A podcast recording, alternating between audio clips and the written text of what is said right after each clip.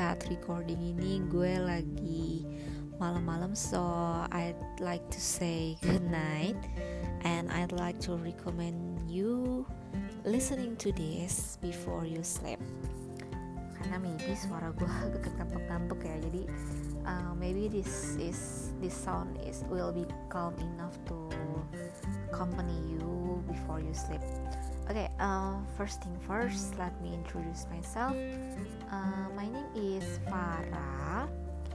Uh, ya nanti gue akan cerita di sini mengenai kurang lebih sebenarnya perspektif gue terhadap masalah-masalah gitu loh.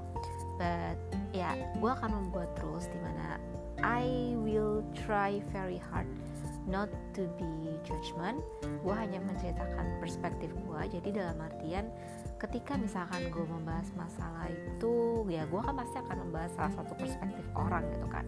And I I try not to uh, uh, assume kalau pemikiran itu tuh salah. No gue hanya menceritakan perspektif gue gitu. Jadi kenapa gue bisa kepikiran untuk berpikir membuat perspektif gue sendiri? Why?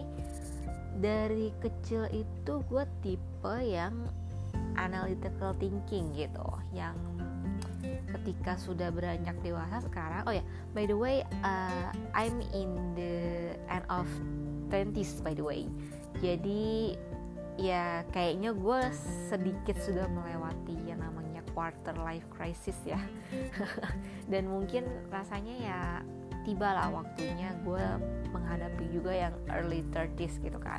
Dengan segala intrik-intriknya gitu kan.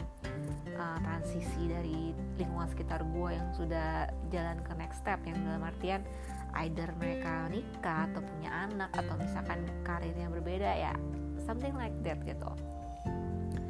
And juga ya melewati masa-masa yang kayak krisis kedua sih sebenarnya ya kalau end of 20s itu gue pikir krisis kedua sih.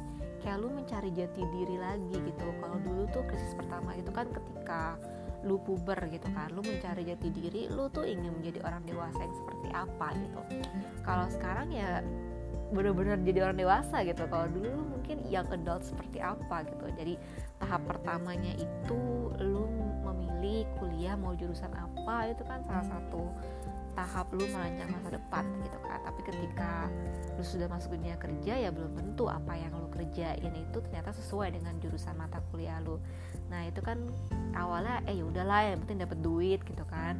Tapi kan ketika usia lu makin bertambah ada sesuatu yang harus lu settle gitu. Dan itu yang membuat gue berpikir end of 20 sampai early 30 itu adalah krisis kedua gitu and uh, makanya gue bikin podcast ini karena gue ingin menceritakan perspektif gue. Karena a lot of things change in my surroundings and uh, dan orang-orang sekitar gue itu cukup merasa sudut pandang gue ini bisa membuka mereka gitu. Dan memang gue dasar sifatnya bukannya ingin mencampuri urusan orang lain but I re I feel really happy and energized and feel the positive energy if I can help someone gitu. Gue nggak bener-bener sepenuhnya akan invest ke orang untuk mengubah hidupnya. Lo mau dengerin nasihat gue syukur nggak ya udah gitu kan.